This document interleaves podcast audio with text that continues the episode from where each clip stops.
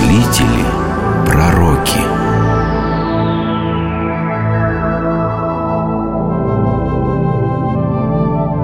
Максим Исповедник. Древневосточные церкви, в число которых входят также армянская, коптская и сирийская церкви, до сих пор считают этого человека еретиком. Оппоненты, которые так и не смогли победить его ни в одном диспуте, в качестве последнего аргумента использовали насилие. Вырезав ему язык и отрубив правую руку, они отправили восьмидесятилетнего старика в пожизненную ссылку. Православное предание считает этого человека святым, утверждает, что даже лишенный языка он не потерял способности говорить о Христе, и называют его исповедником. Современники звали его просто монах Максим. Преподобный Максим родился в Константинополе около пятьсот восьмидесятого года.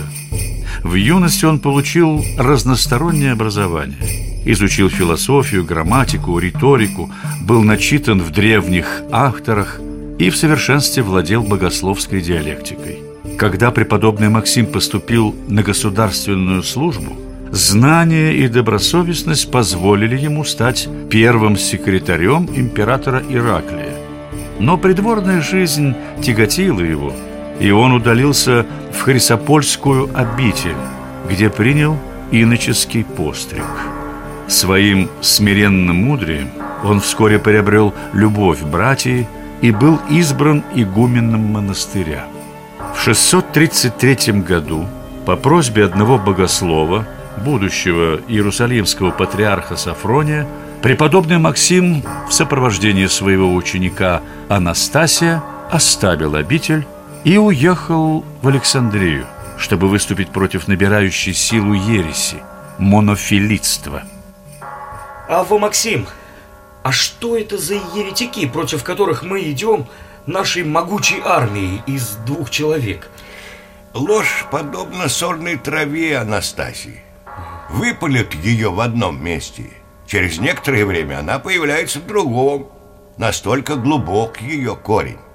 сто пятьдесят лет назад отцы в Халкидоне победили ересь монофизитов, которые утверждали, будто во Христе человеческая природа растворилась в божественной, как капля меда в океане. Угу. Нынче старая ложь вновь проросла в умах и лишь немного изменила свой вид. Теперь еретики утверждают, что во Христе была только одна божественная воля, а человеческой не было. И это все? Неужели этот вопрос столь важен для спасения, и из-за него в церкви возникла такая распря? Наша христианская вера говорит о том, что Бог пришел в мир в образе человека. А как ты думаешь, Анастасия, зачем?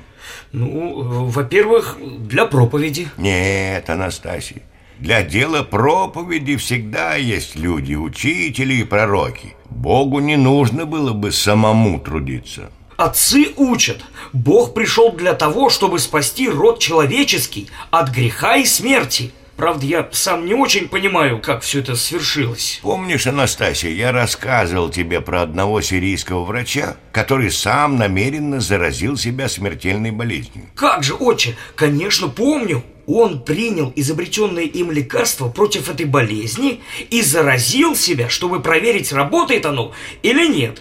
А потом, когда выздоровел, вылечил многих людей. Вот так и Бог, чуждый страданию и смерти, заразил себя смертной человеческой природой. Он по божеству врач и по человечеству пациент.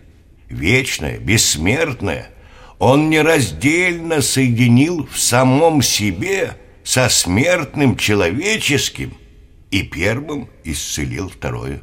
Он воскрес и дал нам свою плоть и кровь в виде причастия, чтобы и мы исцелили свои души и тела, как те больные, которых исцелил твой врач своим новым опробованным на себе лекарством. Благодарю тебя, отче. Это я понял. Но при чем же здесь те еретики, о которых я спрашивал в начале? Если бы врач не имел тела, разве мог бы он заразить себя смертельной болезнью?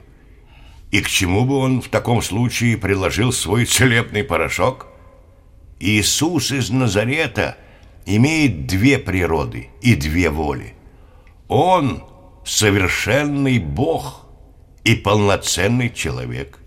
Если бы он был только человек, то не мог бы воскреснуть.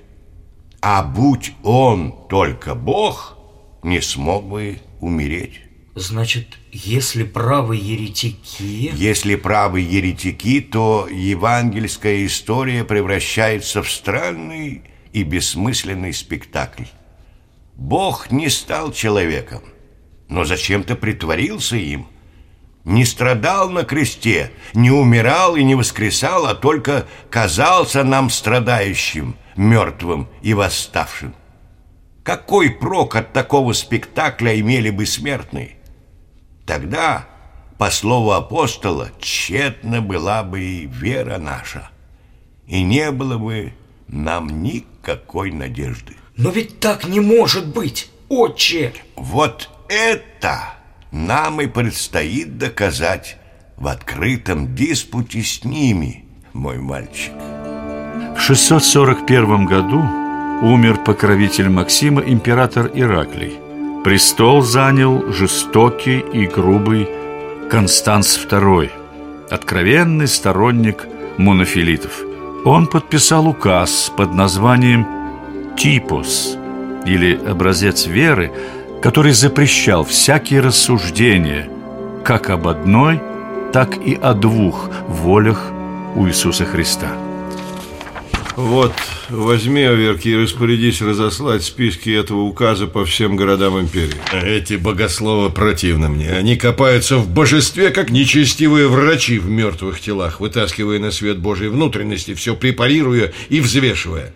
Ведь это же нечестие, Аверкий, рассуждать, как устроен Христос.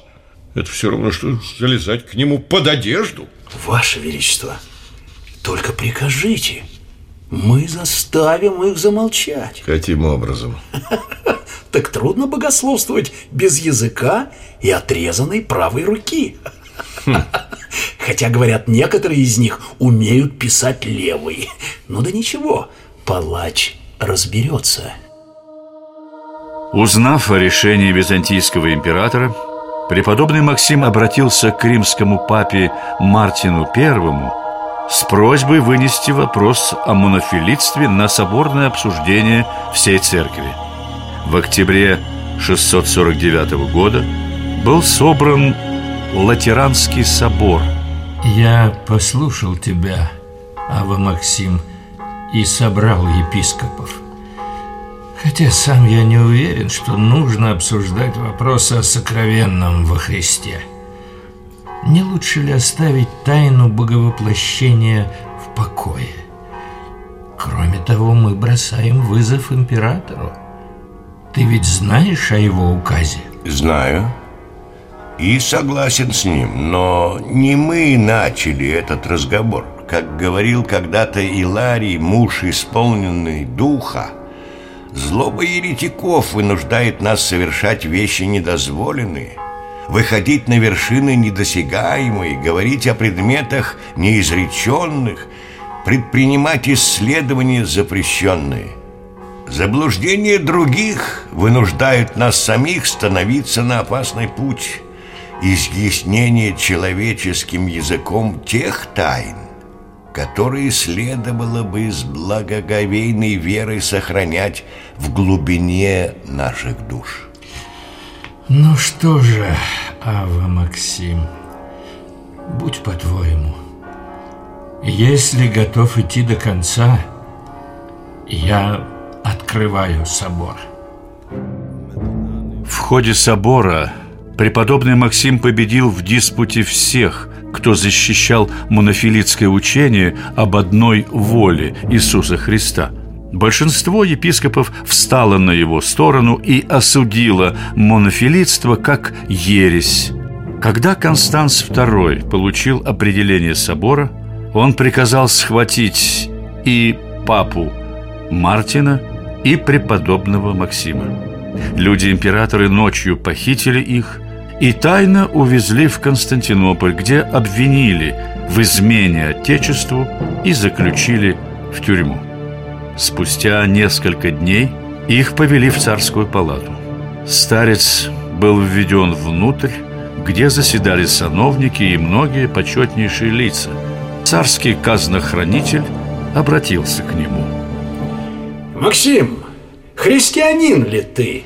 По благодати Христа, Бога всяческих, я христианин. Но если ты христианин, то за что же ты ненавидишь царя?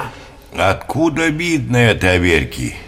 Ведь ненависть есть сокровенное чувство души, точно так же, как и любовь. А кто предал анафеме императорский указ о едином вероисповедании? Я. Но если ты, Максим, предал анафеме императорский указ, то, следовательно, назвал еретиком самого императора. Нет, Аверкий, царя я не предавал анафеме. Я только отверг хартию, не спровергающую православную и церковную веру. Предстоятели церкви научили царя неправде, а сановники допустили ему заблуждаться. Пусть государь признает неправду и повернется к истине, и тогда он будет освобожден от всякого упрека. Ах ты, собака! Стража! Взять его! Вырезать этот дерзкий язык! Святого били так жестоко, что земля обогрелась его кровью. Извлекши щипцами язык исповедника, палачи глубоко у самой гортани отрезали его и таким образом хотели наложить молчание на богословствующие уста святого. Под конец, опьянев от крови, палачи отрезали его правую руку и бросили на землю. После этого Максима отправили в изгнание. Вследствие тяжких ран он не мог держаться ни на лошади, ни в повозке. Воины сплели корзину наподобие постели и, положив в нее тяжко страдавшего старца, с большим трудом могли нести его к месту заточения. Удивительно, но, претерпев от людей столько зол и несправедливости, преподобный Максим сочинил одно из самых проникновенных творений святоотеческой письменности – знаменитые главы о любви. Кто тщанием своим стяжал плоды любви, тот пусть не отлагается от нее, хотя бы претерпевал тысячи зол. Пусть брат не хочет мира, но ты сохрани себя от неприязни, искренно молясь за него и не злословя его ни пред кем. Многие много сказали о любви, а найдешь ее у одних учеников Христовых, если поищешь, ибо одни они имели истинную любовь. Стяжавший любовь стяжал самого Бога, ибо Бог есть любовь. Ему же слава вовеки.